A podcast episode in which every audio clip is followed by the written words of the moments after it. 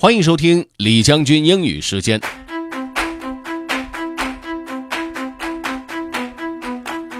各位好，今天呢和大家分享一篇关于运动的文章。运动呢不仅可以给我们带来了身体的健康，还可以给我们带来心理的舒畅。这篇文章讲的是跑步，不知道各位平时有没有把跑步当成自己运动的一种方式呢？Let's get started. Have fun. An hour of running may add seven hours to your life. By Gretchen Reynolds. Running may be the single most effective exercise to increase life expectancy, according to a new review and analysis of past research about exercise and premature death. The new study found that, compared to non runners, runners tended to live about three additional years, even if they run slowly or sporadically and smoke, drink, or are overweighted.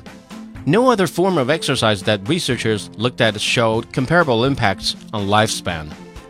The findings come as a follow up to a study done three years ago, in which a group of distinguished exercise scientists scrutinized data from a large trove of medical and fitness tests conducted at the Cooper Institute in Dallas.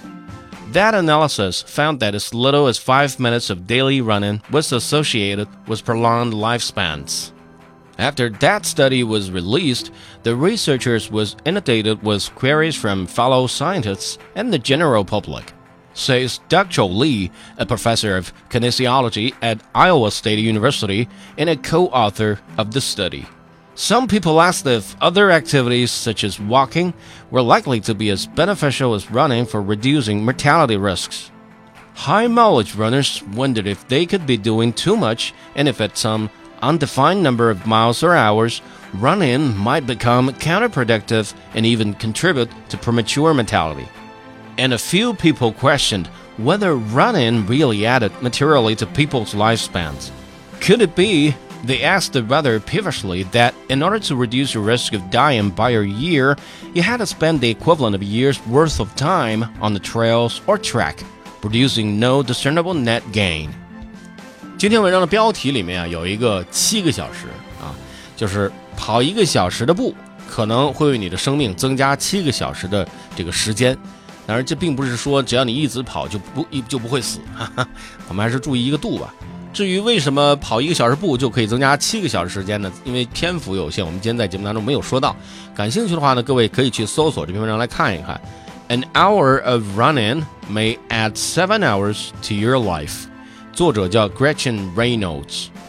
OK。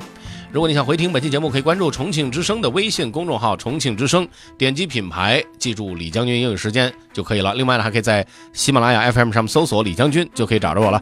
OK，that's all for today. Thanks for listening. This is General Lee 李将军。下期节目见。